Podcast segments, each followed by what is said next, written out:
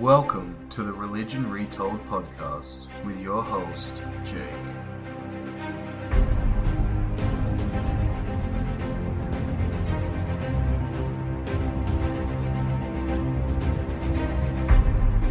Oh, hello, my religious rebels, and welcome to the Religion Retold podcast. My name is Jake, and I'm your host.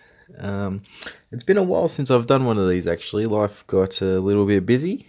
And also I've been a bit slack, I'm not going to lie, but also I have been researching today's episode, and it took me quite a bit to get all the research done because it's not a topic that I am familiar with. It's a topic that interests me a lot, so I was very happy to do the research, and it was very interesting, but usually I know almost everything about the topic I'm speaking about. So it takes me usually around 3 to 4 hours, I guess, to just, reconfirm everything so I'm not leading you on the old bum steer, and then, learn some things about different religions that aren't generally associated with the topic and just put it all together. So usually it's about four or five hours of research, and then I usually record it in about 2 hours, and then bam, so it's usually about a 6 hour body of work. With this one, it was almost 30 hours, I think, of research, and I am in the process of recording it now, so I don't know how long that's gonna take because I just don't know anything about this topic, so everything was fresh, brand new. And I'm hoping that leads to a better podcast because sometimes I think maybe I have a lot of assumed knowledge that may not necessarily be assumed by other people. So I'm thinking that maybe because I don't know anything about this topic, I'm going to, get really deep into the basics, and, it'll be more thorough. So if you are a scholar in the subject, I do apologize, because this is probably going to be very much the basics to start with. But as we continue, I hope it gets deeper, and then hopefully everything becomes illuminated. But so anyway, today's topic is Mesopotamian religion, and this, I'm assuming, this is going to be part one of, I'm not sure how many parts, maybe 3, I think, maybe 4, but I'm hoping to keep this one within the hour and a half kind of range. This will definitely be the longest one I've ever done, but hopefully it's not too long. But the topic is very interesting. I think that Assyrian culture and Akkadian culture and Sumerian culture is one of the ancient cultures that interests me the most. I would say probably the most. So it was very interesting to, research this topic. And I'm thinking this first episode will be just a basic overview, what the religion was about, what they kind of believed, just the basics, just to get us rolling. Because when I was researching this, I was thinking I'd do it all at once as a 4 or 5 hour kind of mega episode, but then as I got through it, I was like, this is very complex, and you have to kind of have some pre-knowledge to understand some of the later things that we're going through.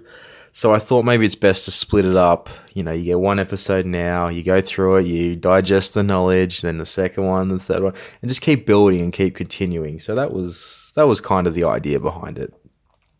So in any case, we won't muck around, and we'll get into it. But so today's episode is Mesopotamian religion, the basics. So I guess we'll start with, I think we have to start with a little bit of Assyrian history, because Assyrian history and Assyrian religion are so kind of tied together. You kind of have to understand how, what happened in Assyrian history, what happened in their culture, so you can kind of understand the changes that happened. And there is a lot of changes that kind of happened in the religion over time, because the religion did go for quite a long time. It went from 3,500 BC all the way to 400 AD. So that's quite a long time. That's nearly 4,000 years. And it went through like a ton of changes culturally, religiously, like who the governance was, the ethics of the people at the time. And the religion kind of changed along with these changes in society, because the religion itself wasn't influenced by other religions or other movements or other things that were happening about the place. Like, you know, certain religions like Sikh is influenced by Hindu and Islam, and Christianity is influenced by the Mesopotamian religions. And, you know, there's a lot of religions that are influenced by other religions, but this religion is kind of, it's kind of an isolate. It's its own thing. And the way that it forms and morphs and changes is based on the society to which it's in, because they're only influencing themselves. And it kind of is developed by the people's ideals. So the way that the people think, the way that they believe, what they think is moral, what they don't think is moral. And that's kind of how the religion formed and changed and morphed. And it's interesting from how it started to how it ended. It's kind of the same thing in a sense, but then it's kind of completely different in the same way. It's not exactly like Christianity, because Christianity has like a doctrine. And if you went back to, say, like the time of Martin Luther or the time of Jesus, or like, you know, things are changing, and like it's not the same in a sense, but it's got the same kind of basis. And like it's kind of similar but kind of different in Mesopotamian religion, because they don't have a set doctrine. So if the people change dramatically, the religion can change dramatically, because there's no set doctrine written out that says you must do this even if society moves on, which is kind of the problem we're having in society at the moment, in which religion, our religions, if you are from a Christian country, the Christian religion that has been practiced does not match our societal norms at this point in time. So there's such a dichotomy and a conflict between the religions that are practiced and the way that society feels about the world. And this wasn't really the case, it's thought, with these Mesopotamian religions, because the religion morphed with society. So that's probably why it lasted so long, because it just kept up with society the whole time. And if there was a change in society, then the religion would keep up with it. And it's debatable whether it was vice versa, because the religion didn't really run the people's lives in a sense, but the people created the religion, which in turn ran their lives. So it's kind of interesting. They created their own cage in a sense. But yeah, so it's very interesting. I've never ever seen anything like it, in the sense that there is no doctrine, there is no you must do this, but it's like exactly like any other religion. There's a lot of rules, there's a lot of things you have to do, there's a lot of things you have to follow. You got the guilt, you got kind of all the things that religion kind of enforces in the world today, and, you know, in the past. But it's kind of self-created in a sense. So it's interesting that the religion is self-created to be dogmatic, which I think is interesting, and I don't know what that says about people throughout the ages. But anywho, that's kind of how it works. And this has been going on, you know, since the 4th century BC basically, and it started in Sumeria, and Sumeria is kind of this, I guess, cradle of civilization, of like intelligence in a sense, because before Sumeria, there's no records of anyone writing. There's no records of anyone really doing anything. So, that's not exactly true, because there's Göbekli Tepe and that mountainous temple in Indonesia, and like there's evidence of people building things, but there's no evidence of who they are or what they said or anything like that. So like Sumeria is basically the first culture that we can identify as being something, because they invented cuneiform, which is a writing system based on lines and triangles, and it's really cool. I love it. I've looked into learning it many, many times. I think it's awesome. But yeah, it's the first recorded writing. And with writing, you know, the people write about what's important to them. especially in a society that is developing writing, because only the most intelligent people write. So the super intelligent people write about what is interesting to them. And let's say you have, they didn't use paper, they used clay, and they used reeds, and they would mark the clay with the reeds, and then they'd bake it. And that was how you would make a page of writing, I guess, is what you would call it. So these super intelligent people that have invented this writing system, it's kind of based on like sounds. So you'll say, let's say the word towel, you'll have t, ow, l. And that's how the writing system would be based. And it's based on the sounds that they made on the language. So they would just write out these lines and these triangles, and they'd put them on clay and they'd fire them, and then you've got a sheet of paper. So inherently that takes a long time, probably pretty expensive to do for the time. So, you know, they're only really writing about things that are important, or things that the people who can afford to make it think are important. And oftentimes religion's one of the, the top dogs when it comes to money and power. So, you know, they left a lot of religious records, of course. And so in Sumerian culture, they write about a lot of things. Like you have the Epic of Gilgamesh, which is, you know, a story or myth or legend or, you know, fact, depending on how you believe it. And they've got religious writings. And then there's like cuneiform tablets that say... Okay, so let's say you have a basket of wheat or a basket of apples, and you're going to lend, Gilgamesh 10 apples. So you'd get this tiny little bit of clay, and you'd write out, okay, Gilgamesh owes me 10 apples, and you'd put your mark and he'd put his mark, and then you'd both take a copy. And so they would do like legal transactions on these cuneiform tablets. And it's interesting to see like when you go to like the Louvre or like a place that has a lot of these clay tablets, a lot of them are just like, you know, I bought this land from this person, I sold this bull to this person. It's like it was receipts and transactions, and a lot of things that they've found are like pretty mundane.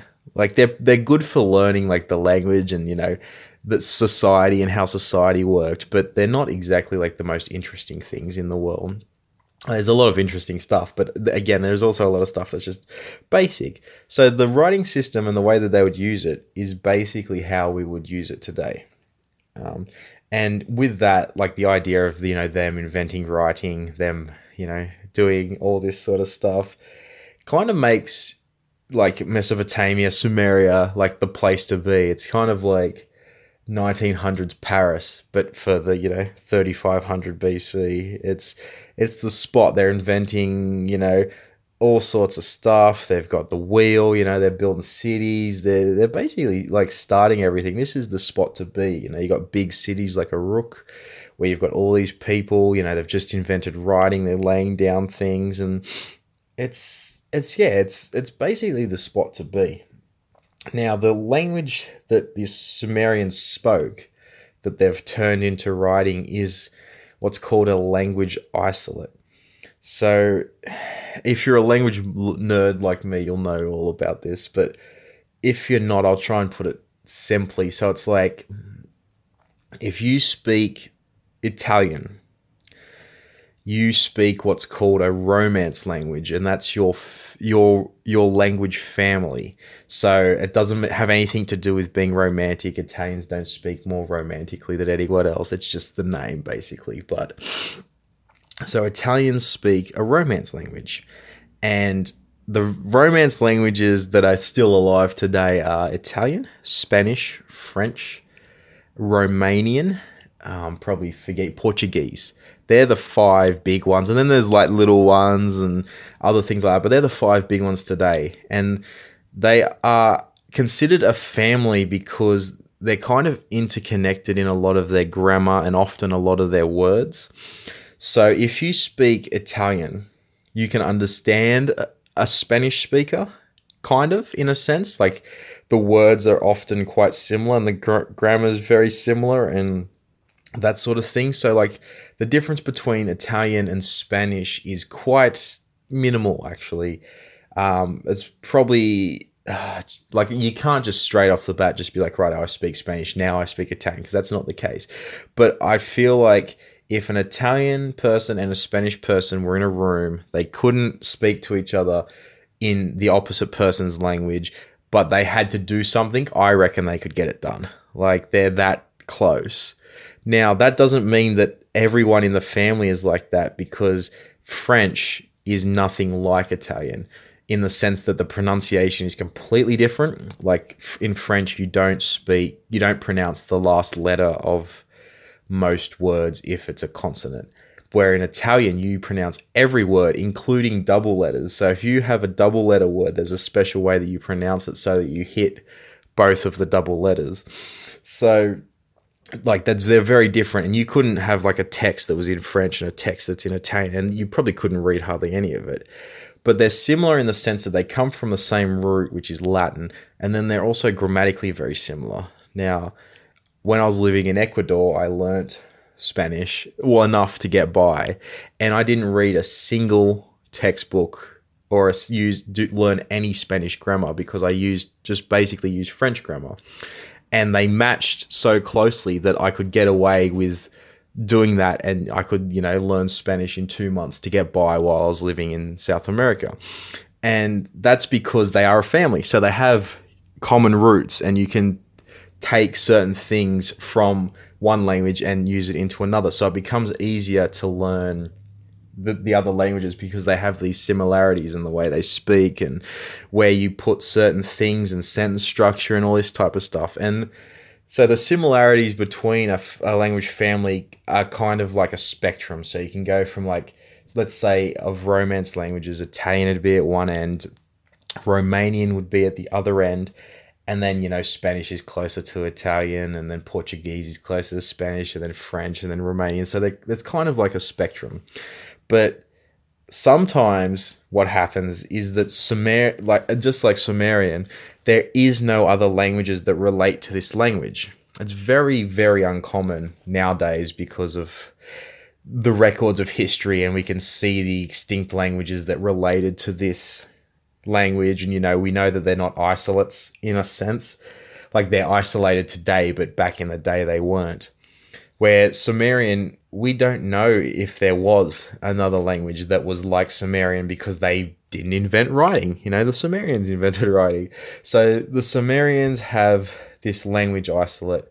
So they're isolated. They invent this religion. They invent writing, the wheel. Like, they're absolutely killing it. They're the big top dogs in the world at that point. And now they're in an area, the Mesopotamia would be Iraq, to an extent, Iran. It's hard to say because it's mainly Iraq. It's like the Tigris and the Euphrates. I think there's 4 rivers in Iraq, but the Tigris and the Euphrates are the 2 big ones. And then I think Uruk is really close to the Euphrates, I think. And then there's definitely like an in-between bit.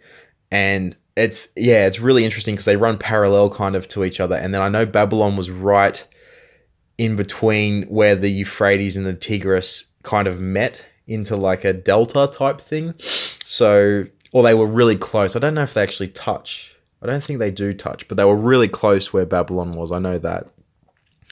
And so it's kind of like this area of Iraq, and to an extent, Pakistan, Iran, that area. It's kind of that area. And it looked very different at the time. It wasn't like all desert and stuff. But anyway, so they're kind of the big dogs in this area. They're running the show. Everything's kind of going well. They've been there for quite a long time beforehand. And then around 3,500, 3,000 BC, in come the Akkadians. They're a Semitic-speaking people. So that means that they speak a language that was similar to, say, Hebrew, modern Hebrew. What else is a Semitic language? Arabic is a Semitic language. Anything else? There's probably a ton I can't think of at the top of my head, but yeah, so they speak a language that would be similar to, say, Hebrew or Arabic. And they come in around 3,500 to 3,000 BCE. But when they get there, like, the Sumerians are absolutely killing it. So they kind of become like second-class citizens in a sense. Kind of the Sumerians have everything over them, but, you know, they kind of still live there and they kind of can do stuff, but they kind of can't. And I think it's interesting because I'm not sure why you would move there if you're going to become a second-class citizen. So it must have been good in Mesopotamia if you're going to have these people move in and they're going to be subjugated by you willingly, basically, because from what I understand, from what I've read, is they just kind of moved in. It's like, it'd be like, let's say we have a neighborhood of all one people and then just another people just kind of move in. They're like, hey, we'll be your like cleaners and, you know, all this sort of stuff, because this is a far better place to be than where we're from. So we'll come in and, you know, sort it all out. So that they must have been killing it. Like the Sumerians must have really been killing it to have a whole people kind of move in and just be like, hey, you know, we'll just chill out here, you know, we'll do your dirty work and, you know, everything's all good.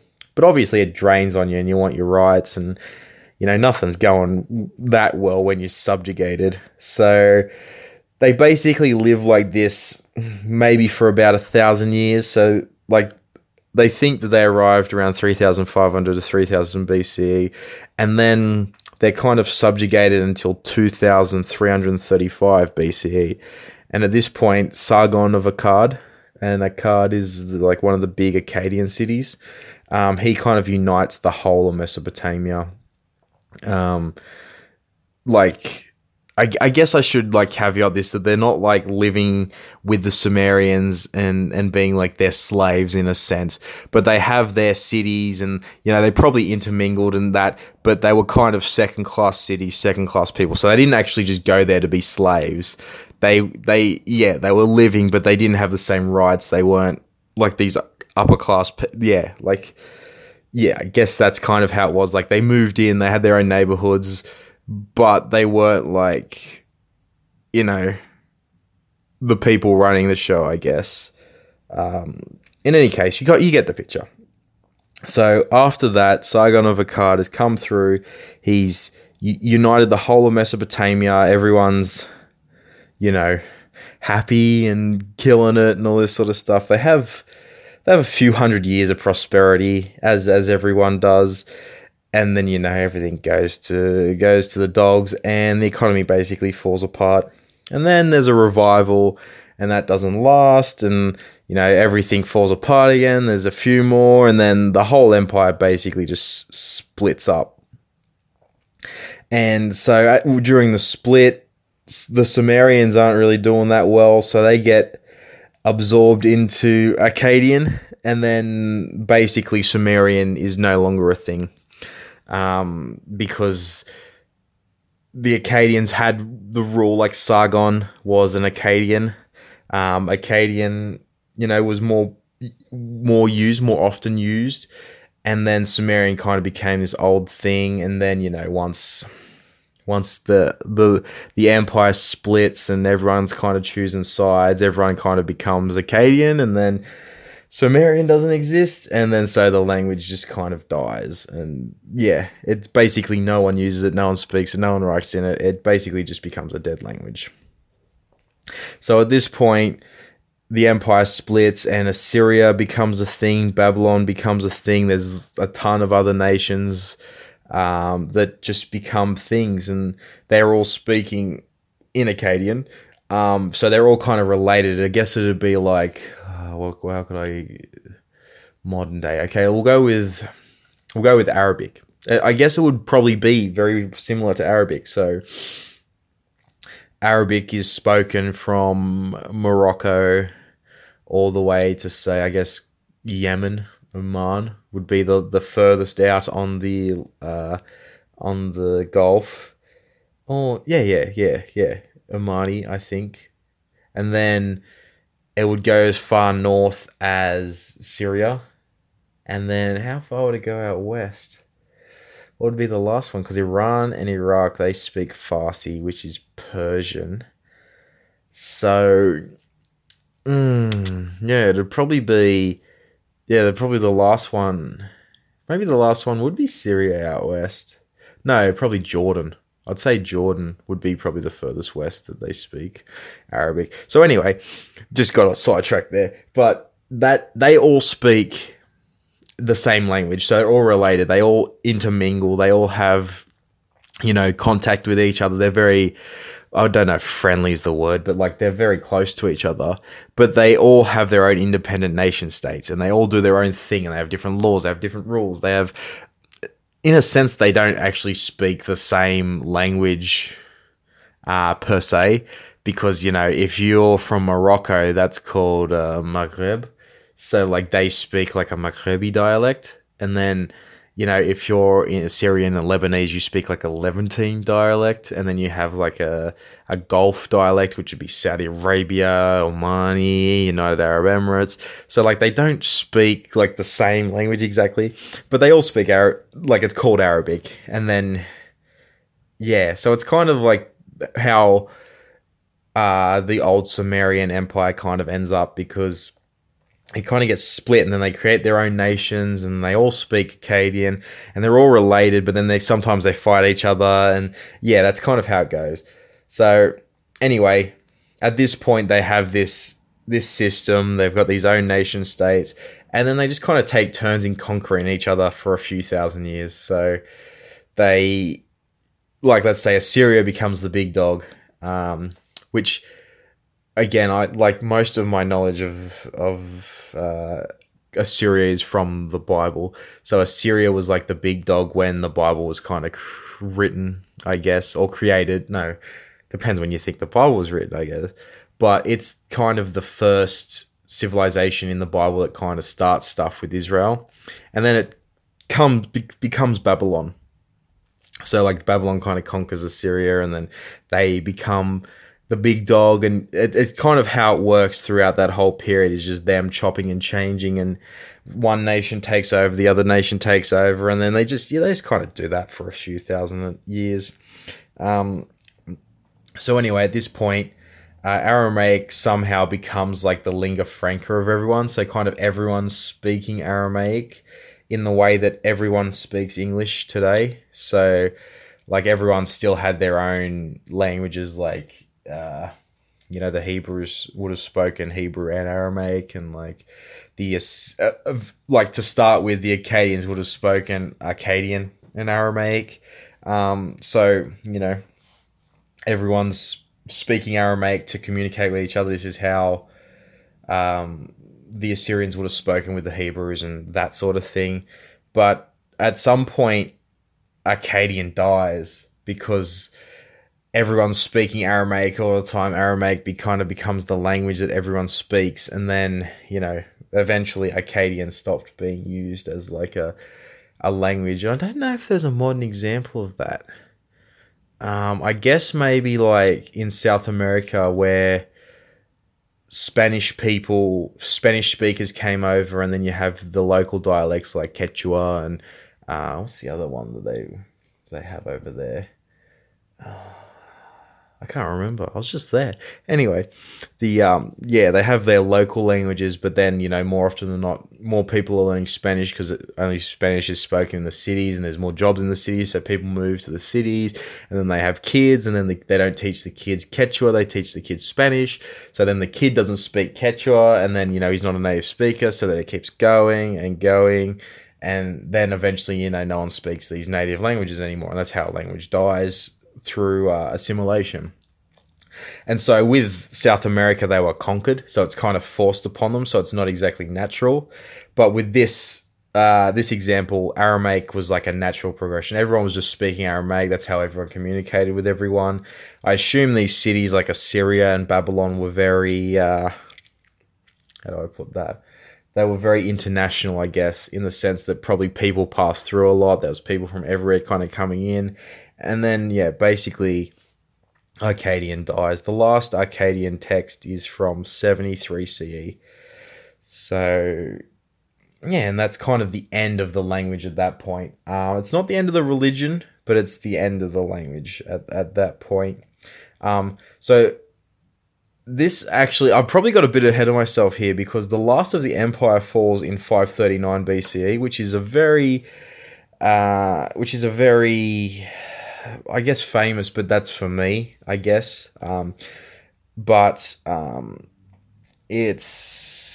when Cyrus comes to Babylon, and which was 537, so that was 2 years later.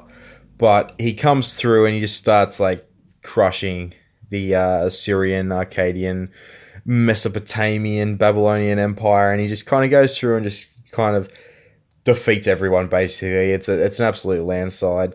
So he comes through and he destroys everyone, basically. But Cyrus had this weird, very, very interesting and very unique perspective on things. And what he would do is he would say, come into a city, he would conquer the people, and then he would say, just keep doing whatever you're doing.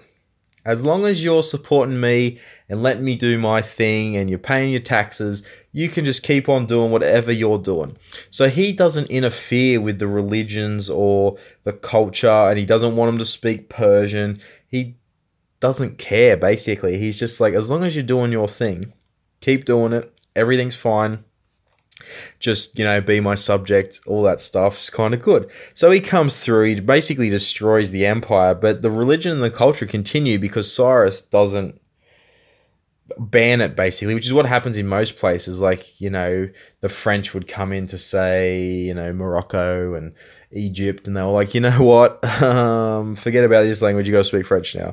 And like they did that in Southeast Asia, and, you know, New Caledonia, also for Tuna, French Polynesia, all these places they come in, you got to speak French now, you can't speak English, or the native language. And then, yeah, that's not what Cyrus was about. He'd come in and say, just keep doing what you're doing. Everything's all good, but, you know, just remember who the boss is. So he does that, everything's fine, the culture, the religion continue. And then Alexander comes and he conquers Persia and he brings Greek Hellenistic influences, and, you know, everything kind of starts to decline at that point. There is like a semblance of religious growth during the Parthian Empire in Assyria, where like temples were built again, and they were dedicated to gods that, you know, you would recognize as Sumerian gods, Ashur, Ishtar, stuff like that. But that's kind of like a last-ditch effort that doesn't really do much in a sense, because, you know, Christianity comes, and Christianity's like a flood, basically. And it just kind of like was wiping out, you know, religions and cultures and people as it kind of went. And then by about 400 AD, everything was kind of over. No one was really practicing the religion, that was kind of dead. And everyone that kind of practiced it was converted to Syriac Christianity. And basically that's it. Now, I thought before I did it, like a lot of the research about this, that it would be dead. Like I'd go through and be like, okay, this is with these gods, this and that. This is a dead thing. No one believes this stuff anymore. But as I've gone through it and I've like looked at what they believed and like the myths that they had, there is still people that believe this stuff. Like I've actually met people that you would consider to be a form of this type of religion. So the religion itself isn't 100% dead. You couldn't say that this is a dead religion, because there are still people today, however small, there are still people today that believe this type of stuff, the mythology, the way that the world was created, the way that the world is going to finish. And I'm not sure the main influence for this continuation. Like there's a lot of Zachariah Sitchin people, which, you know, they're pretty crazy. But even those that don't, that like there's a lot of people that don't recognize him as being like legit, but they still believe this type of story, at least to some extent.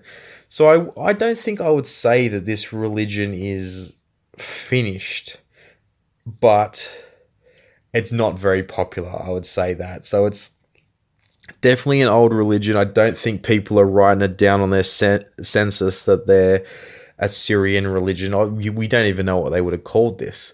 So I don't think people are writing that down on their religious census, but there is still people that believe this type of thing. So it's not completely dead, but it's mostly dead. And after about 400, there's no continuation of the religion. Like, there's not new things being created. Like, there's no society pushing this to change or continue. And I don't think there's been a temple to Ashur in, like, you know, since the Parthian Empire. So, you know, that's well before 400 AD. So what's that, about 2,000 years ago. So yeah, it's not dead, but it's very much dying. So who knows what happens? You know, things come back, things become popular, stuff goes through phases. But yeah, at that, for our purposes, we'll say that 400 AD was kind of the last of the big, you know, Mesopotamian religious fervorance and following. So after all that rambling, I feel like you've probably got a basic outline of what Mesopotamian life would have been like and the history of the place. So now we'll get into the actual religion itself and what it was all about.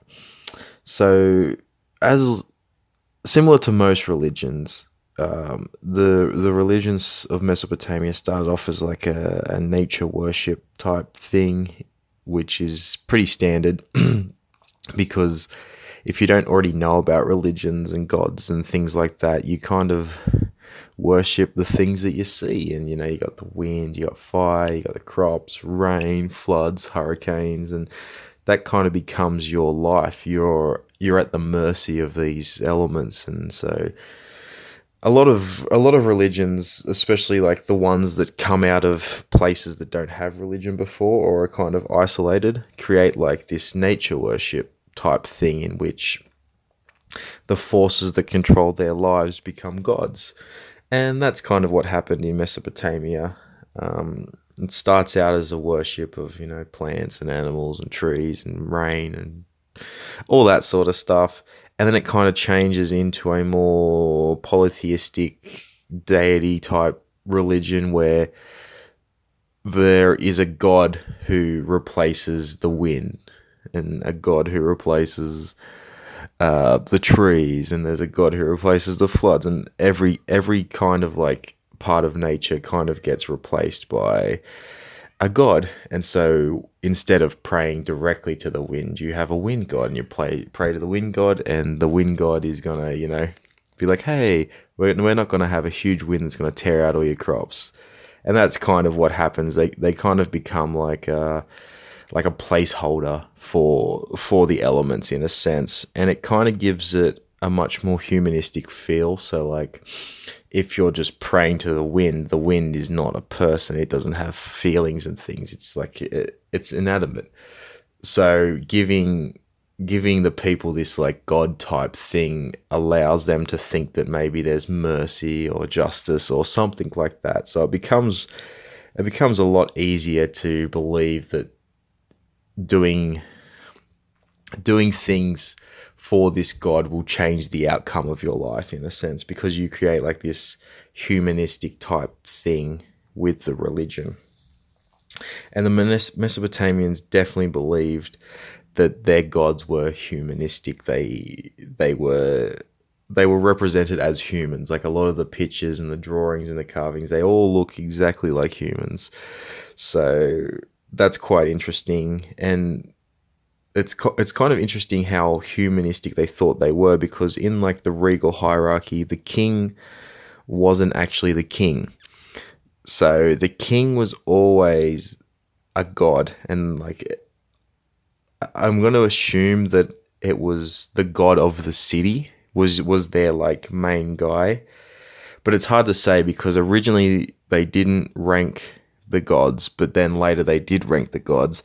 So it's hard to say, but from what I've read, most like from the start, like the Sumerians always considered Ashur to be like the king, as in like the way that we would consider a king to be a king. The king was always Ashur, because Ashur definitely existed, and he was humanistic, so he was always the king. And then the man king, like the what we would consider to be the king, like I don't know who's got a king anymore. I don't know, like Queen, let's say Queen Elizabeth, like what we would think of if she had a husband who was a king, he would be considered in Sumerian culture to be the high priest. So he was kind of working for the king in a sense. So he kind of was like a conduit to Ashur. So Ashur run the show, he was king, and then the physical representation or the physical presence on earth was the king, which I think in Sumerian the word for king is actually high priest. And they were kind of like a messenger in a sense. They didn't have like ultimate power in like early Sumerian culture. They were more like just keeping Ashur's will going in a sense. They were kind of like a caretaker or a placeholder, and they just kind of kept things going in a sense.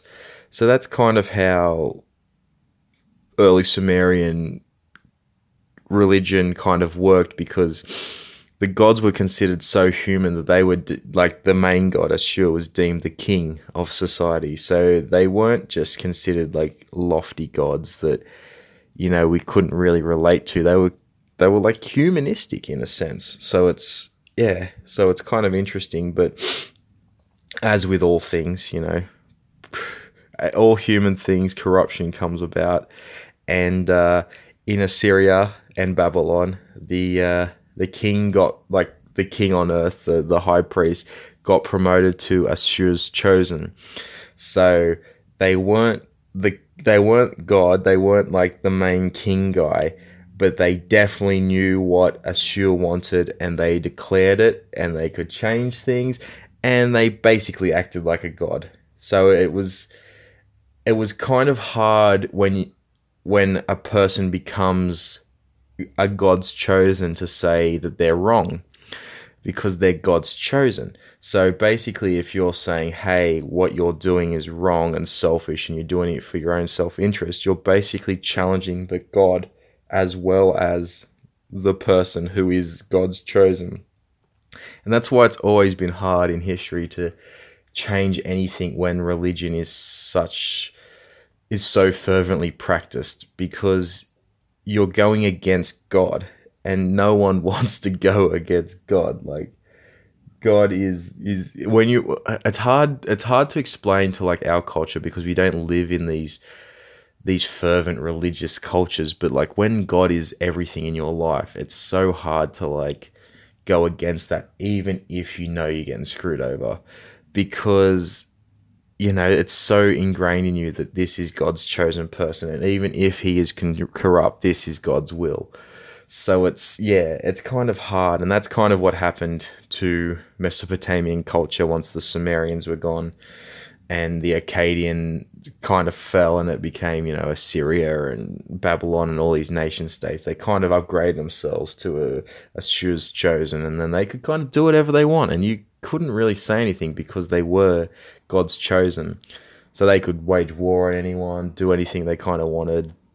They were basically gods on earth, and you couldn't really do anything because you don't want to go against God, because, you know, when you start going against gods, bad stuff happens. So, yeah, which is, you know, it happens in all societies. Power corrupts. Absolute power corrupts absolutely. So, yeah, pretty rough, but that's kind of how it goes. Now, the gods that were in Mesopotamia, there was many of them, thousands. And I think a guy went through all like the texts, like Sumerian, Akkadian, all the Mesopotamian texts, and he counted 2,400 gods. So there's a lot to choose from. They all have a purpose. They all have a quality about them. Like there's moon gods, sun gods, as I mentioned, all sorts of stuff like that. But the religion itself wasn't polytheistic in the sense that they worshipped all 2,400 gods. There could be more. These are the ones that are mentioned in the text, but like they didn't worship all of them in the way that like a Hindu would worship all the gods in the Hindu religion.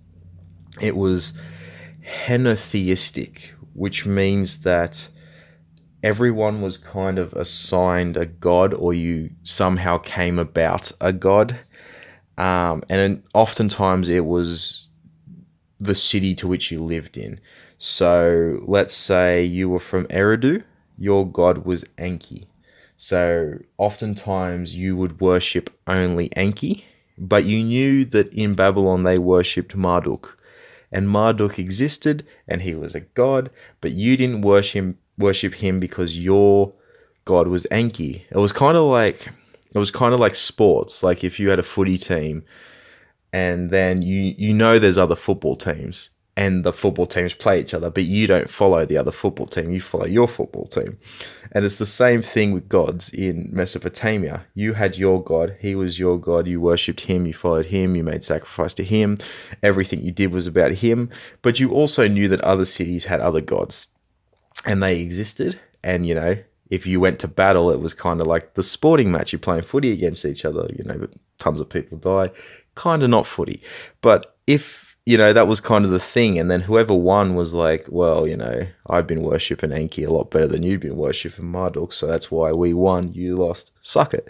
And that's kind of how a henotheistic religion is set up. It's kind of a group of people, and there's a ton of gods, and each section of the group worships their own god, but they do believe that the other gods exist and they have powers and all that sort of stuff, but they do not worship them because they got their own god. So it's kind of like the football team analogy, which is pretty interesting. And no one could really say how much reverence they had for the other gods. Like I never read anything that was like they respected the other gods, or, you know, they had any type of, you know, interest in the other gods. So I can't really say whether or not the other gods played any part in anyone's life, whether, you know, because like in our society, well, I don't know where you're listening from, depending on your society, and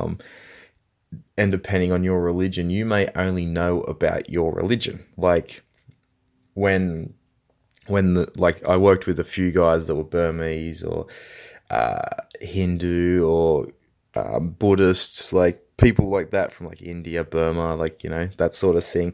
And they didn't really know anything about Christianity. They didn't know about Jesus. Like, you know, they just didn't know the things that you would take for granted being from a Western society. And I couldn't really find any indication whether or not Mesopotamian society was like that, in the sense that they wouldn't know about Marduk, or they wouldn't know about Enki, or depending on where you were, you may know about this god but you don't know about this god. Like I couldn't find really any information about that, and it may be lost forever. But yeah, so that's kind of how the religion was set up. You kind of had your own god, and you know, went after it, but you knew about other gods, and you're like, yeah, you know, like they're there, but they're not my god, so I don't really care. Now, all these gods were anthropomorphic, which means that they had human qualities. They acted like humans. They needed food. They needed to drink. If they got a little bit pissy on the wine, they'd get drunk. So they were very much like Greek gods, in the sense that they still had human qualities. They were doing things that humans would do. They were created, well, I guess because they were created by men, they had the qualities that men saw in themselves. But they were more perfect than human, though. They were more powerful. They were all-seeing. They were immortal. They still had our human qualities. And if you gave them too much wine, they'd get drunk and all that sort of stuff. But they were a more perfect version of us. Or maybe like a goal, in a sense. Like, I guess if you're creating a god, you have to look around at yourself and be like, well, what would I want to be? And maybe that's how it came about. But the gods were all anthropomorphic. They all acted like humans. They had human traits. They looked like humans. They needed to eat. They needed to drink. They were basically just better versions of humans. Kind of like that Prometheus movie where, you know, beta human or alpha human or whatever kind of like rocks up, and you're so, wow, you know, he's just this jack dude who's like, you know, doing all this technological stuff. And that's probably how they saw their gods, as being like these advanced people that, you know, all seeing, immortal. And they had like a brightness around them, kind of, I guess it's probably where the idea of a halo, or like a, you know, when you see an angel, there's like a glow or whatever. This is probably where this comes from. They had like a brightness around them, but it didn't like kill them. In the Bible, it says, if you see God, you're dead. But this brightness was kind of to give them an awe and create like a reverence for them and just be like, wow, these are the gods. Look, they're bright. This is, you know, this is dope. I've seen a god. He's got brightness around him. So that's kind of the traits: immortal, all-seeing, got a brightness around him. You know, they're basically just better humans than what the people were at that time. And all the gods were related to each other, which is fairly standard for a polytheistic religion. You know, Greeks, they're all related to each other, I believe. All the Hindu gods, they're kind of intermingled. So, like, yeah, pretty standard type of thing. Now, the way that the gods were kind of treated is they weren't like mystical deities, like when you think about Jesus and Jesus coming back, you think of like this mystical person who's gonna, you know, save the world, and like, you know, he's to be revered, and this is the person that you want to be like because he's such a good bloke, and you know, you're serving him because of the benefits you're going to get from serving him. You know, he comes back. It depends on what part of Christianity you're in, but, you know, he'll take you to heaven. You'll go to paradise. Whatever your outcome is, there's always like a dope outcome for serving this guy. In Mesopotamia, it wasn't really like that. The gods were more seen as overlords, to be served like kind of like a master slave type situation. So there wasn't like I'm doing this for this god because he's a dope dude and he's gonna really sort me out. It's more like, hey, there's these gods, and if I don't serve them, they're gonna punish me, so I better keep them happy. And that's kind of how the whole lay of the land was in Mesopotamia. It was all about not having the wrath of the gods, you know, fall upon you. They were more overlords, and it's kind of hard to explain how, like, the way that they thought about the gods, because the gods weren't thought about as gods in the way that we think about gods. Because, like, even if you fervently believe, like, you know, Yahweh exists or Jesus exists or, you know, something like that, they're always these unattainable people that you can never get to, like in Christianity, you have to die before you go to heaven or die before you go to paradise. And if you're like a paradise person, you never actually go to God. Like, God is so unattainable for you. He is not real in your life, basically. But in Mesopotamia, these people, they believed that these gods were as real as the window I'm sitting next to or the bed that I'm sitting on. Like, these were real to these people, and they were attainable. Like, as we go through, I'll tell you more about the way that they were worshipped and how everything kind of went, but you could go and see them in a sense. So they were like real people, and they had real people qualities. And in that time, there was master and slaves. It was the overlords and the servants. And that's how the gods were thought of. They were the overlords, and you had to serve them or your life was gonna suck. And that's kind of how everything was set up, kind of how society was at that time. So I guess if you look at the way that the society was, the gods kind of matched the society and vice versa. So you can take a look at any aspect of Sumerian culture, Mesopotamian culture, and you can kind of see how the gods match the culture and the culture match the gods, and they're so intertwined, and it's kind of interesting. But it's also interesting because there was a certain level of like respect for the overlords in a sense, because they used to name their kids after the gods and that sort of thing. So it's kind of interesting the way that they were treated. And the gods weren't like ranked as like, you know, this is the best god, this is the worst god. Originally, when it all started, they were like, they're all gods, they're all basically the same importance, you know, everything's all good. But then later, you know, everyone loves ranking things, you know. I think there's like 5 trillion websites that rank, you know, I don't know, best movies, best shoes, the best person on the red carpet, all that sort of crap. Like, we're just inherently as people trying to rank things all the time. And that's basically what they did. And I believe there's like a text that kind of shows the rankings, and it kind of gives you like a top five, a top six type of thing. And the way that they ended up being ranked eventually was like, Enlil was number one. He was top dude, king of the gods. And then next comes An, and he was called Anu by the Akkadians. And he was kind of like Enlil, but he wasn't like the top god. He was like, you know, kind of a...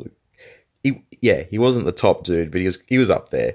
And then Enki was another top god. He was called Ea by the Akkadians. And again, he's like... he's not Enlil, but, you know, he's like a little bit below.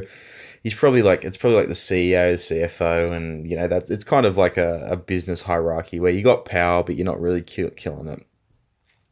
And then, you know, you've got the moon god Nana and the sun god Etu, and they're also kind of top guys up there. So that's like the top five. And then you've got like the fun god, the goddess of sex and war, Inanna, and she was also like a top tier god. So that's kind of like the top six, the gods that everyone was like, righto, they're kind of like the top dudes. You know, everything's kind of set in stone in that sense. These are the ones that are the most worshipped, the most popular, the most people probably knew about them. The way I'm assuming that people knew about the gods, it was like everyone had their own city god, and then there was probably some like personal gods that they had that people knew about, and then everyone kind of knew about the top six. You know what I mean? Like, yeah, these are the big daddies. These are the ones that everyone kind of knew about, and I would assume everyone probably respected and maybe even worshipped. But again, you can't really say this is all. This stuff is from, you know, 3,500 BC and is written on clay tablets, so it's pretty hard to get any decent information about it, but. Anywho, they were the top six, and they kind of went on for, you know, most of the time. Once they decided that these were the top six, they kind of went along for the whole thing until like the rise of Babylon, in which Marduk became like the top dog. He kind of took over Enlil's spot because, you know, for Babylon's city god was Marduk. And so when Babylon took over, they were like, well, you know, Marduk's our city, and look how all the stuff we've done, and we're pretty cool. So they kind of elevated Marduk to like the top dog position. But before that, it was the six that I mentioned before. And it kind of, yeah, only changed that one time when Babylon kind of took over. And it's interesting because the Babylonian religions are kind of basically the same as the Assyrian religions. Like, they kind of existed at the same time, and they're basically the same. They're a continuation of the Sumerian religion, and they're basically the same thing. And the only real difference is that Babylon was Marduk and Assyria was Ashur, and they kind of fought each other over it and hated each other. You know, standard people stuff. But they're basically the same thing. So when you're looking from outside in, you probably wouldn't have been able to tell the difference between the two religions. But from the inside out, you'll probably thought they were like chalk and cheese, completely different. So that's kind of how a lot of religions, races, different things like that, where people will be like, oh, you know, these people are pretty similar. But then when you're actually in the culture, it's like, oh, those people are completely different. It's like, I guess you were relating it to myself. It'd be like Australians and New Zealanders. People would be like, oh, you know, they're pretty similar people. And from the outside, we kind of are. Like, we have very similar, like, temperaments and culture. And we're pretty similar people. But then when you're inside... Like, if you're an Australian, a New Zealander is completely different. And if you're a New Zealander, an Australian is completely different. We have different accents. We have... Everything's kind of completely different. So it's... Yeah, I don't know. It's kind of like that in the same... In this religious situation. It's kind of the same in every region, culture. Anything that anyone tries to compare, people are probably going to be like, well, that's probably, you know, not accurate, but... You know, they're kind of similar. So for our purposes, we're going to say that Assyria and Babylon, basically the same thing. Babylon's got Marduk and Assyria has Ashur, and that's how we're going to leave it. So from here we'll get into where the gods were worshipped and how they were worshipped and treated. So as I mentioned earlier, each city has its own god, its own deity, but all of the major deities were patrons of the city, but there was always the one main dude. So it's probably likely that each city had its own dude and they worshipped that pretty fervently, and, you know, he had his own temple and all that sort of stuff. But all the big boys, the top six that I mentioned before, there's probably some other ones, they were all kind of represented in the city and they probably had their own thing. Not sure whether there would have been temples in all cities, but probably shrines and stuff like that. I guess it would depend on the city and the people and how they respected the other gods. And again, a lot of this stuff is really not known because it's so long ago, but from what we understand, every city had its own god, but then also other gods, main gods, were kind of represented. Like a city wouldn't have had, you know, some type of temple, shrine, ornament to all 2,500 gods or whatever it was. But, you know, there'd probably be like, you know, the main temple for the main god and then maybe like, you know, 3 or 4 for the other god. Babylon, though, had as many as 50 temples in the 7th century. So, you know, they were super fervent. I would assume that a lot of them would have been to Marduk because they were pretty keen on him. They thought he was pretty good stuff, but yeah. So like, I guess the pinnacle of religious fervor in Mesopotamia would have been 7th century Babylon, with its 50 temples. But I would assume most cities weren't like that. Now, each city's temple was what was called a ziggurat.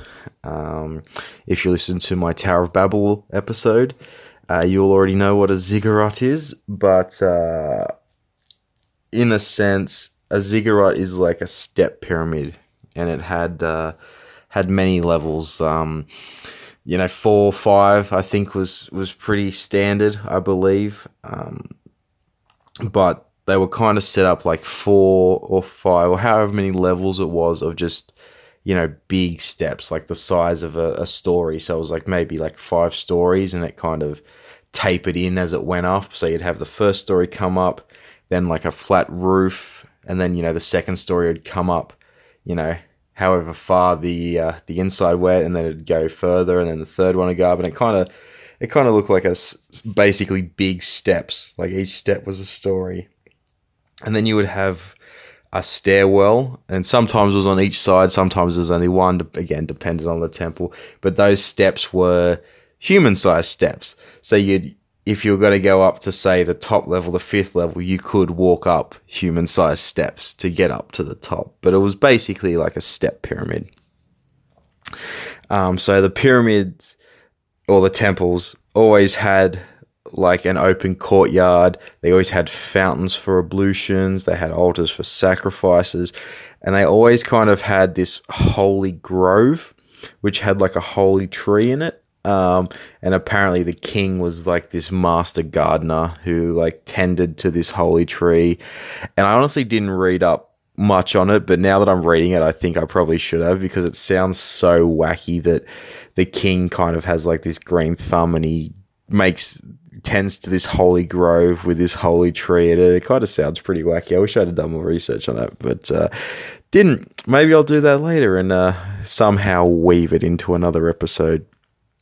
But the idea of this temple being a step pyramid, many scholars have like thought of ideas of why it was stepped. And some people believe that it was stepped so that the gods could come from heaven and, you know, step down onto earth. Other people believe that it was just like a huge altar in a sense. Like it was stepped like that so that it kind of would represent like the top tier of the altar, and they would do like all sorts of culty stuff at the top and like, you know, get down and diggy with it. But yeah, again, that's just another thought. Other people still believe that the temple represents some sort of like cosmic mountain and you know, that sort of thing, like actually like a representation of like a natural structure. Was so you could kind of like a man-made hill or a cosmic mountain or something like that. I don't know. Basically, they don't know. There's a lot of ideas about why they were like that, but honestly, it's probably just a really good structure to make out of mud bricks. From the research I did on the Tower of Babel episode, when you taper out a building like that and you have it, go outwards, and then, the next level is kind of set in more like a step. You can go, it's kind of insanely strong, and you can go up super high, and you don't have to worry about it falling down or breaking. So probably it's just a really good construction method for mud brick, and there's no real symbolism to it at all. But, people like to dream. And yeah, that's kind of what people have kind of come up with. So temples were only in major cities. So you wouldn't have a temple in an outer city. You would just have, say, a shrine. And the shrine would be to your town god, of course. But it wasn't the home of the god. And things we'll get into a bit later. But it was just basically a shrine to say, hey, this is our god. We're worshipping him. Just kind of going through the motions in a sense. So I guess the idea would be in modern times, you'd say Sydney would have a temple, Melbourne would have a temple, Brisbane would have a temple, Newcastle would have a temple, I guess, if you're going on East Coast cities. And then, other cities in between would be they would have shrines. But, if you wanted to go to the temple, you'd have to go to Sydney or Newcastle or Melbourne or Brisbane to get to get your real worship on. You'd have to head to one of the cities. But everyone kind of had a little shrine that they'd get after it and, worship, do their form of worship. They couldn't really worship at a temple unless they had to travel. Now the temples themselves were seen as God's house on earth, and the statues and idols that were inside were seen as actually having the deity inside of them. So the temple wasn't just a place where people would go to worship these gods that didn't exist and were out of their reach, but they were trying their hardest to kind of get there. They would actually be going to God's house, and God would be there, and you could see God because God was inside this statue that someone had made, and you would actually worship the statue as if you were worshiping the God itself. So it's kind of different to the way that we would see it today, because if you go to a church today, you're kind of praying and worshipping something that is unattainable. You could never get to God or see God, but you do this worship so that he knows that you're after him, but you can't ever get there because he's so far out of reach. But these Mesopotamians thought that the gods actually lived inside the temples. It was their home on earth, and they thought that so much that they would give the idols food and drink because they needed it, because they were human, because they were in these statues on earth. And they would wash them, bathe them. They had rooms to sleep in. They had rooms for their families to sleep in. They had stables with horses and all sorts of stuff. They had kitchens and servants. They'd get taken on trips. They'd go on hunts. They'd have entertainment done for them. They'd be dressed every day. They'd be served 2 banquets a day. The people considered that these idols were the gods themselves. So there's stories of people going into, say, a city in Mesopotamia and taking the gods out of the temple and taking them back to their country. So the idea was that you were literally taking the god from their town and you were taking it back to your town. So you were literally taking the god as hostage, which was kind of the biggest, get that one up here that you could kind of do. So that was kind of a really big thing, because they actually believed that the gods were in the statues. And if the statues got broken or smashed or stolen, the god didn't have a place on earth. He was, he wasn't physically represented on earth. So they took it all kind of very, very seriously, And as I said, they had all this stuff made for them. They had servants. They had so much stuff for them because everyone believed that they were living in this temple. Now, an interesting thing that I came about while I was doing the research is they would lay out the banquets for these gods, and then the god would eat the food, and there was no food left once the banquet was finished. but no one could really say how they thought that this statue ate. Because what would happen is they would serve the banquet, they would draw a curtain, and then they would undraw the curtain and all the food was gone. So, yeah, they were kind of poor, the Swifty there, the old David Blaine, getting the food out somehow. But no one kind of, it wasn't common knowledge how the food was removed, whether someone ate it, whatever happened, because the curtain was drawn, so everyone thought, oh, you know, the god likes a bit of privacy when he eats. He's a big loner, a big eater alone, and so they assumed that the statue was eating the food because it was the god. So they kind of had a good racket going on there.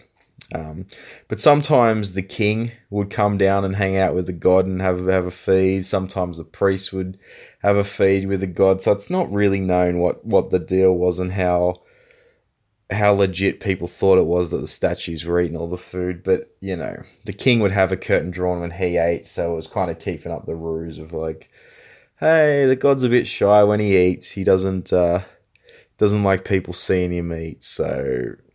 yeah, I don't know. When I was reading it, I was like, this kind of seems like pretty stupid. How could you not know that there was some like mischief going on, a snafu when the curtain gets drawn? But yeah, I don't know. Everyone, each to themselves. There was also like a big thing when I was reading about burning incense in the temple because the gods loved a good smell. They liked their temple to smell nice. That was kind of like the spot in the, like, it would have been the best place in the city. Like if you had some, you know, delegates from another city, or you want to impress someone like for your city, you'd probably take them to the temple, because it sounds like the temple was like the dope place to be. It smelled good. There were servants. It was clean. You know, it was always looked after.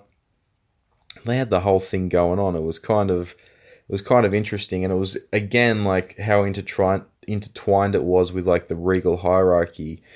The king kind of was thought of as the cult leader of the thing, and so he was kind of put in charge. Depending on what era you are, he's either God's main servant or God's messenger, God's chosen. Depending on what time of the year it is, what year in the world. He could have had importance of any level, but he was always sort of as the leader of the religion, and so he would have to go to the temple and actually do stuff in the temple. But again, you know how things work, how kings always work. He had some guys working for him, and you know that's how he kind of got everything done. So there was like these watchmen that would oversee the priests. So I assume they were the snitches, and they'd be like, oh, you know, priest A didn't do his job that well today, Sir King, you know, give us a few pennies and, you know, be on your way. So they were probably the worst of the lot, the old snitches. Then they had like priests to purify demons and magic from individuals. They had priests to purify the temple. They had a few priests to play songs when the gods were mad. They had singers, craftsmen, sword bearers, masters of divination. They many more. They had all sorts of stuff, and it was, yeah, I don't know. It was kind of like a racket in a sense, because people were getting paid to do, like, I don't know, play songs, and you know the god's mad, he wants a song, you know, oh, the god needs his sword when he goes out, so he had someone carry the sword. It was kind of like a racket just to like, yeah. Just to like get people paid, I think. I'm not really sure, but like the whole way that it was worshipped was so...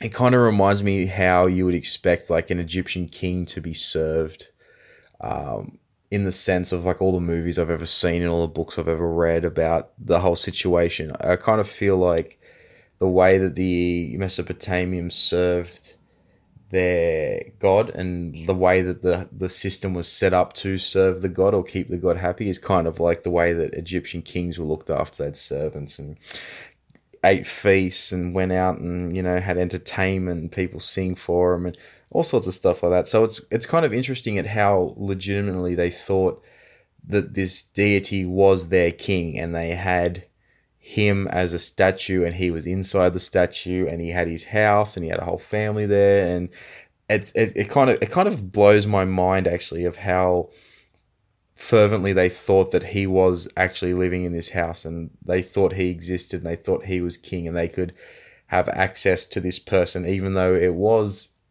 in essence, a stone or wooden statue. So yeah, it's kind of interesting for me, and it's always hard to think about, and I kind of have to get it in my head all the time that they thought that the deity was that close to them, that it was the king, and he was there in the temple in the center of the city, and it was so real to them. They had like this real active religion, which we don't have. So it's kind of interesting for me to think about it that way. As with everything in life, there's always a trickle-down effect. So, you know, originally there was a well in the city, and then you'd go and get water, you'd pull water out, and then you'd take it back to your house. Now everyone has a tap in their house.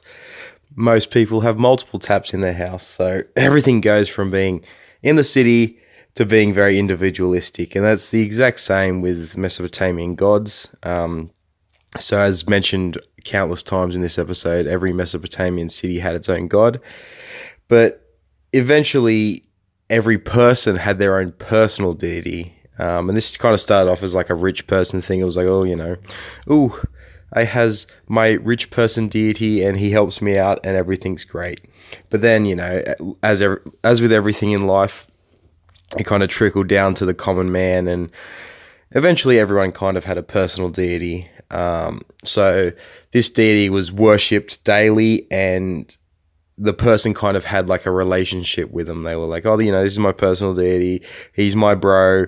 We're going to go give him some food and, bow to him a little bit, and he's going to help me out.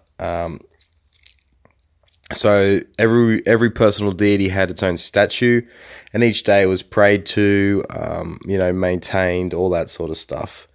The idea with these personal deities wasn't necessarily that they were celebrated. Like, people didn't necessarily like having their own personal deity. They were more feared in a way. It was like the people had like an extreme reverence and devotion to these deities, but it was because they feared what would happen if they didn't, not really because they loved them. So it's a bit of a weird situation to be in fear of something inanimate, but each to their own, I guess. And kind of it became this thing where everything you kind of did was based on this personal deity. If you were doing good stuff, like things were going well in your life, you were healthy, everything like this, it was the deity that you were worshipping the deity well, and this is why good things were happening to you. If bad stuff was happening into your life, it was because you weren't worshipping the deity well enough, and he was not helping you out at all, and that's why bad stuff was happening. If you got sick, you weren't worshipping your deity and you got sick, so you've messed up, as logical. If you got a promotion at work, it was not you, it was the deity. Everything was passed on from the deity. You never did anything well. You were just worshipping your deity well, and everything else was kind of the deity. So it took a lot of onus off people. So people would go to work, you're going to get more money. Oh, that was the deity. It wasn't you. You weren't good. But then also it goes the other way in which, things are going wrong. It's not your fault. It's the deity's fault, basically. So yeah, it's kind of an interesting situation.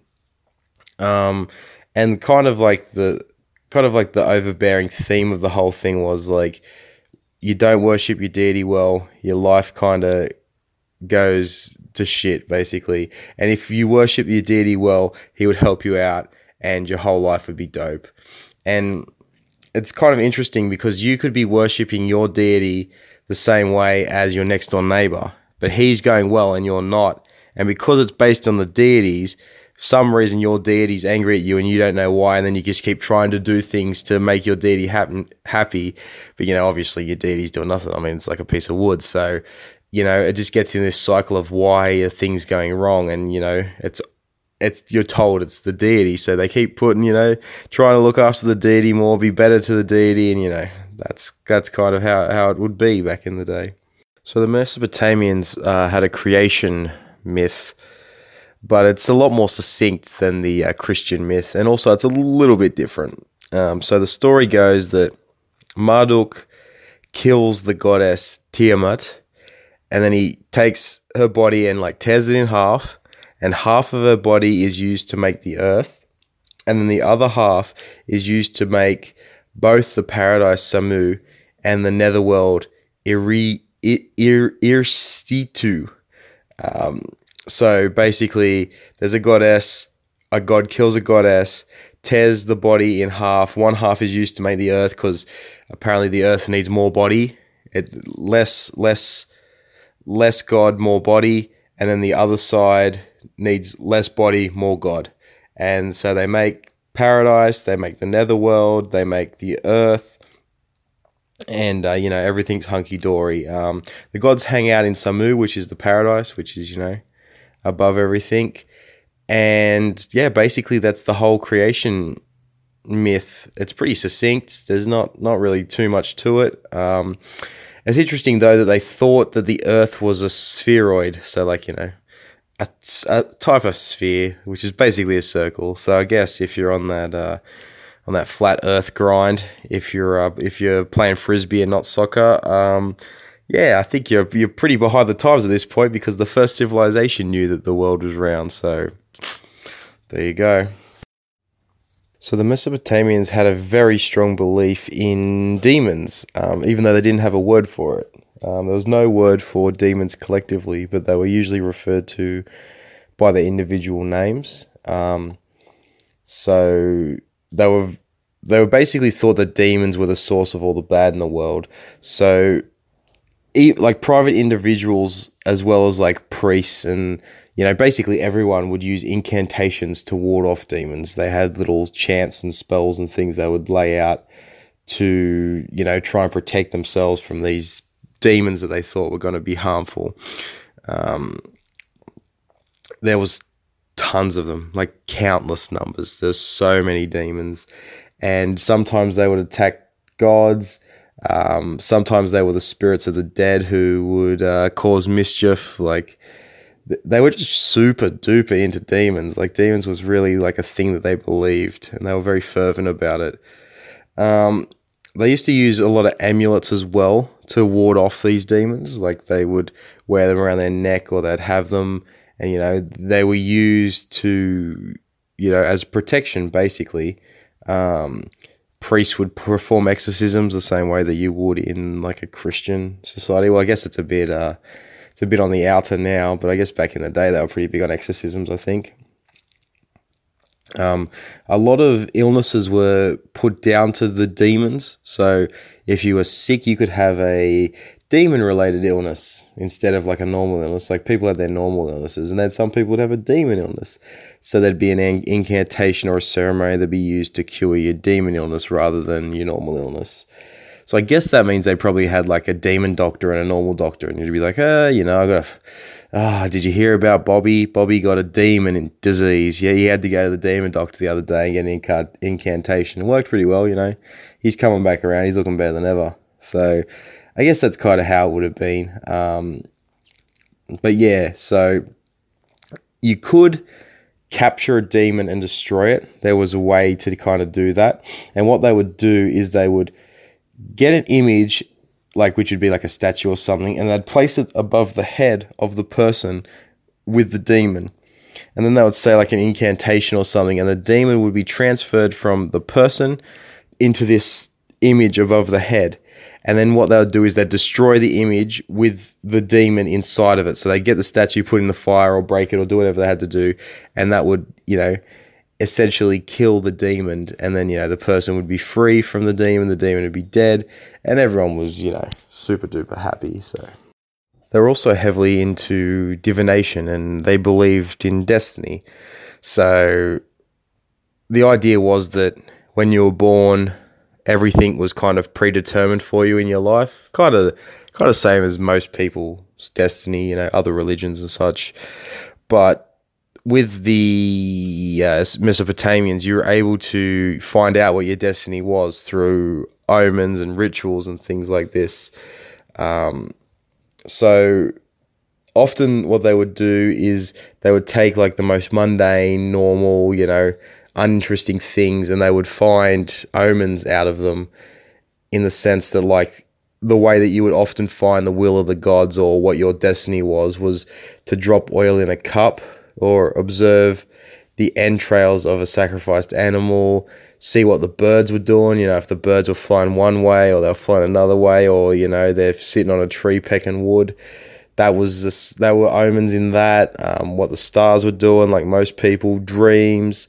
So basically anything was kind of, you know, an omen or a ritual. You could kind of find signs in anything. So when I was researching it, they kind of were just doing stuff like, as I mentioned then, oil in the cup and all that sort of thing.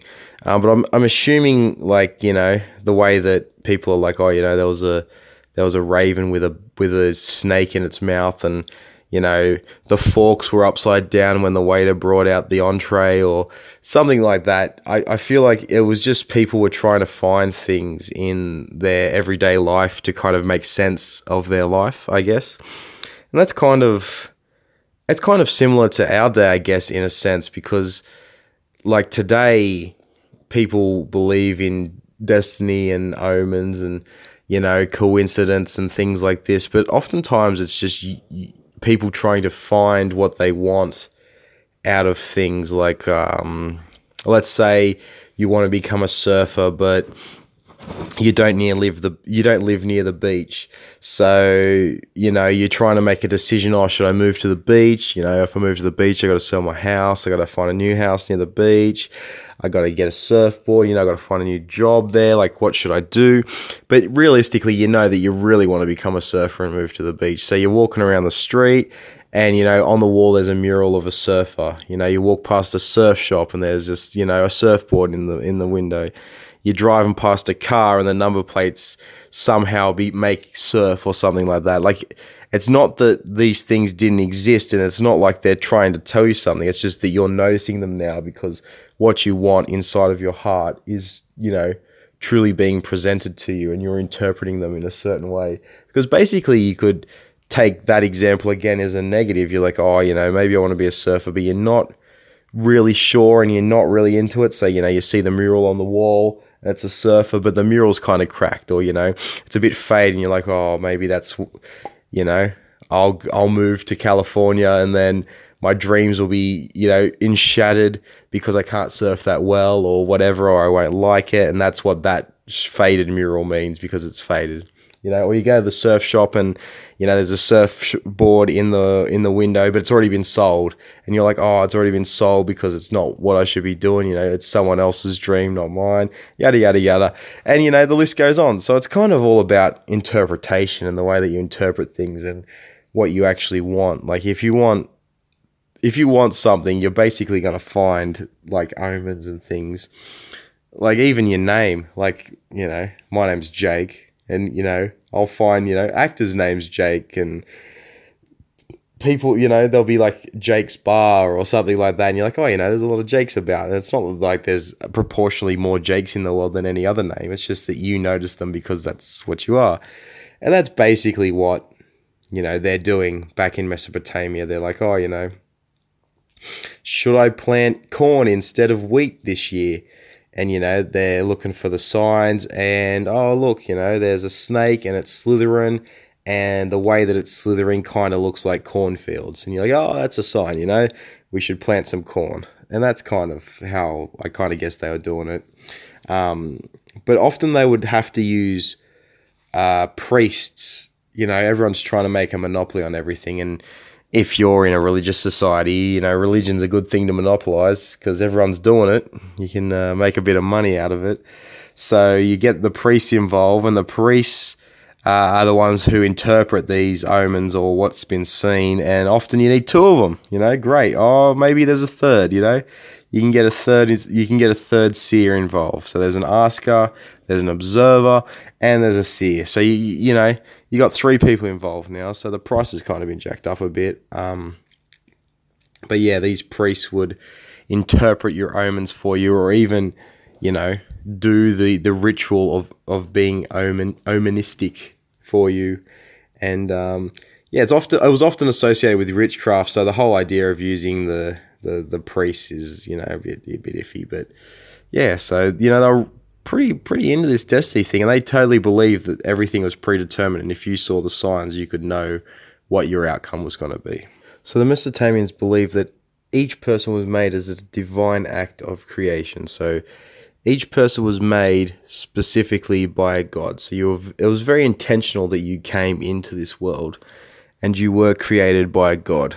So gods are kind of the source of life. The gods created everything, and kind of the gods created you in a sense. And whichever god created you kind of became your town god, your personal deity, and they kind of held the power over you, whether you were sick, whether you were healthy, what your destiny was, the outcome of your life, all that sort of stuff. So it was kind of like having a boss, but for your whole life all the time kind of thing.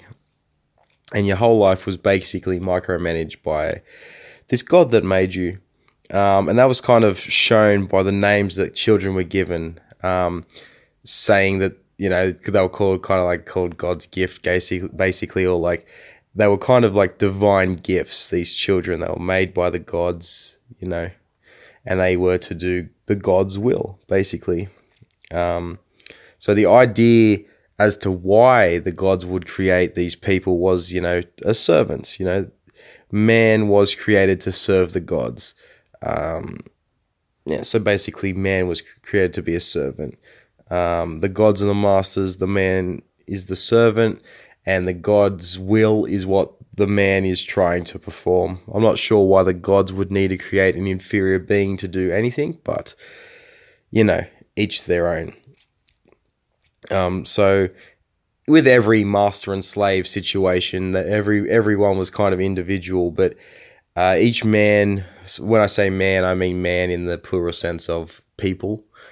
So people needed to fear the gods and have the right attitude toward them, because, if you had the wrong attitude, your health suffers, you get sick, your job sucks, you get fired. It's not, not that great. But if you do have the right attitude, you get rewarded with a successful life, a good job, the whole bit. So not only having these burdens of looking after the gods, being the servants of the gods, but you also had duties to your fellow man. They were kind of written down, but again, they're kind of the same as the way that we would have, don't murder, don't steal, don't, this sort of thing. The duties to men, again, man being people to people, person to person, would be, to be honest in trade, to be truthful, don't start any trouble, no murder, all that sort of stuff. So basically they're just like a type of morals, like a morality type situation in which, they kind of had it written down what their morals were, and I guess it was kind of unanimous. Everyone kind of believed that these were what the gods wanted people to be like. So, they would practice that. They wouldn't cheat people. They wouldn't steal. They wouldn't murder, that sort of thing. So the idea was that sin was you rebelling against these previous ideas. So, your duty to God, your duty to your fellow man, whatever it was, anything that happened in your life that was bad was because you did something wrong. And whatever you did wrong warranted the wrath of the gods. No matter how you sinned, sin always brought the wrath of the gods. There was no mercy. There was no, you've done something wrong here, but we'll ease up on you because, you're a good bloke. There was none of that. You couldn't really buy your way out of it.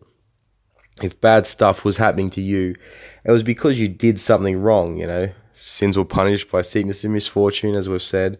So, basically, everyone blamed the gods for everything, but the blame wasn't on the gods per se. It was like, okay, I've sinned, I've done something wrong, and now the gods have caused this to happen in my life.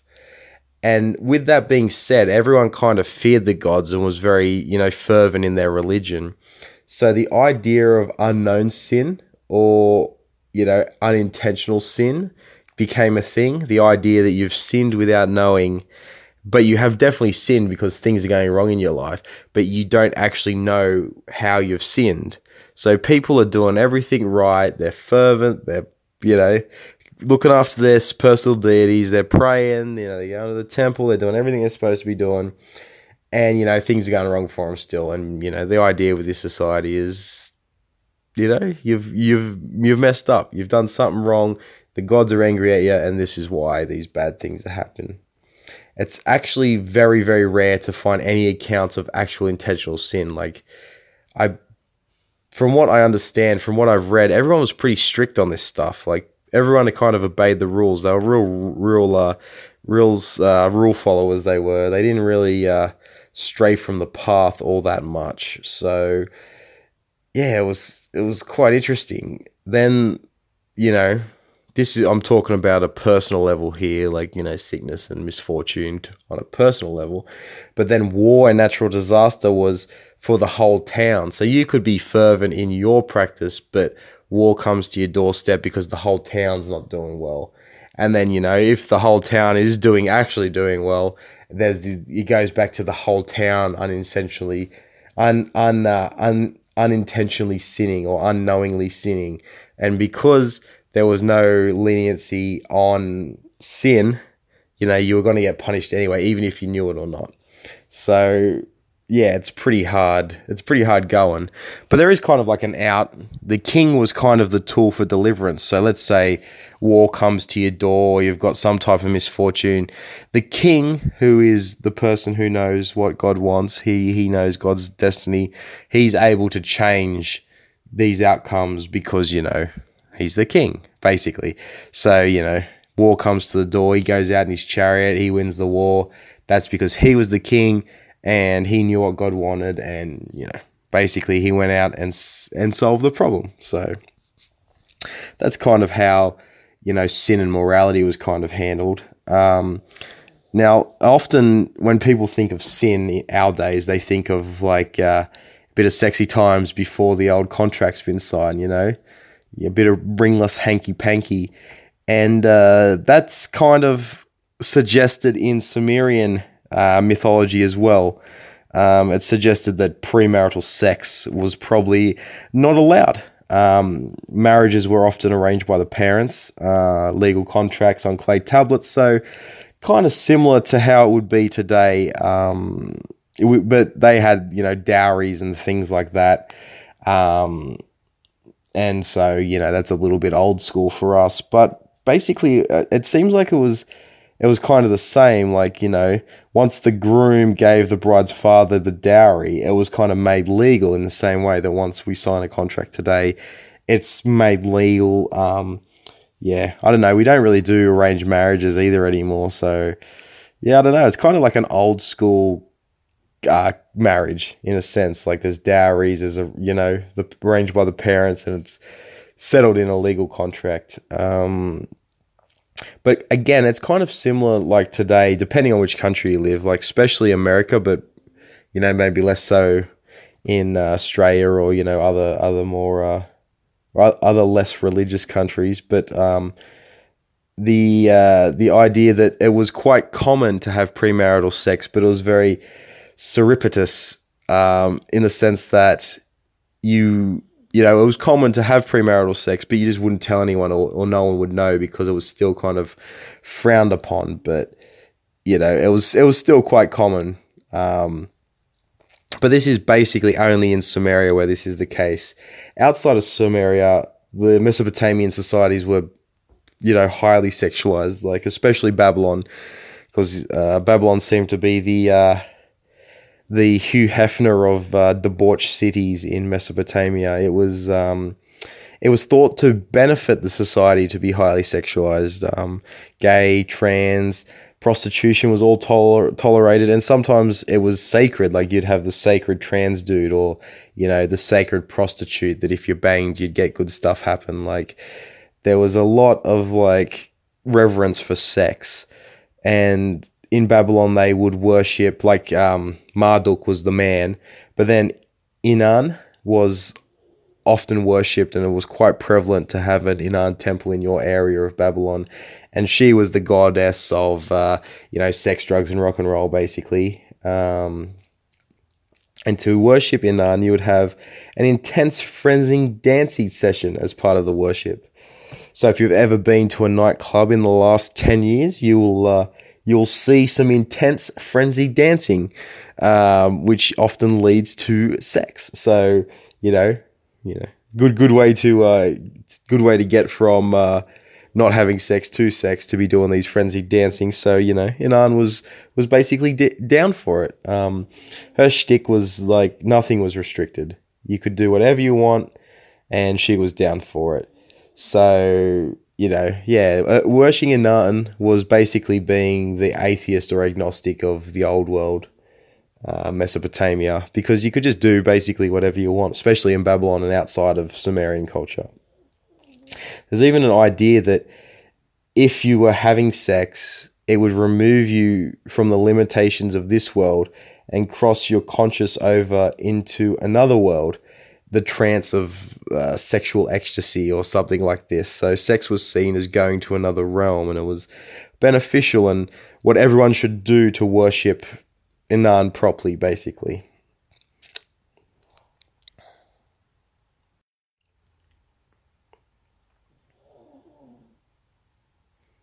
So with all this, we're getting to the end of our podcast today, and, you know, the end of life is the afterlife, and the end of our podcast is going to be about the afterlife, which is kind of bleak in Mesopotamian religions because there's no paradise. Mesopotamians didn't have a paradise. There was an afterlife, but there wasn't a paradise.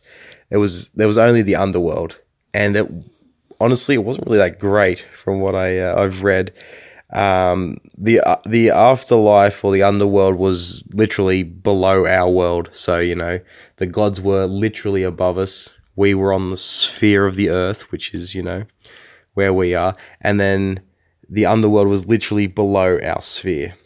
And everybody went there. No matter who you were, you could be the king, you could be a peasant, you could be, you know, a good guy, you could be a bad guy. Didn't matter what happened. Everyone was going to the same spot. The benefit of being good was to benefit your life that you were living as you were alive. But in the afterworld, everything was kind of the same. It wasn't considered to be a punishment or a reward. It was just where you went. Like, you know, your destiny was done on the earth, and now, you know, your immortal soul has to go somewhere. So, you know, the underworld. And kind of what happened in the underworld is you're kind of this weak, powerless ghost, basically. You kind of just float around in the underworld. It's kind of like an emo concert, basically. You're going around, you're a ghost. There's nothing much you can really do. You kind of move about a little bit, but, you know, you can't really do much because you're kind of powerless, you're weak, you're thin. I'm sure you don't have the same hairdo as an emo concert, but, you know, that's kind of how it was. And there's this idea kind of comes from the myth of Ishtar descending into the underworld, which is a myth, a Sumerian myth. And I shall read an extract, which is pretty rare for this one. But it says, "Dust is their food and clay is their nourishment. They see no light where they dwell in darkness." So, yeah, it doesn't sound like a nice place. Not really a place I would want to go. And kind of that was the cycle of man. It wasn't really a cycle. It was that you were made by the gods. You lived your life on earth, however long that was, depending on how good you were. And you kind of went to this everlasting, lifeless place that didn't really have much stimulation, basically. And yeah, that was the end, I guess. But that's not... I don't think this cycle was supposed to last forever from what I've read. There isn't any tales of how the world was supposed to end or how this cycle of human creation and destruction was supposed to end. But they definitely believe that it would end. So there's probably some sort of world-ending myth that we just haven't found yet. Berosus wrote that the world would last 12 times 12 sars. Now, you may be asking, what's a sar, Jake? Okay, so a sar is 3,600 years. You're welcome. So, doing the math, 12 times 12 is 144. So, 144 sars is 3,600 years times 144, which is 5,100 and... No, yeah, 518,400 years. So let me get that right. 518,400 years and the world was end. So we are in the year 2000 and they were in the year 3000 BC. So that's 5,000. So, you know, we're not even through the first of the fourth digits yet. So we've still got plenty of time to go. Not everyone can freak out. So thank you for listening to the podcast. That's the end of today's episode. I do have to apologize for the time delay.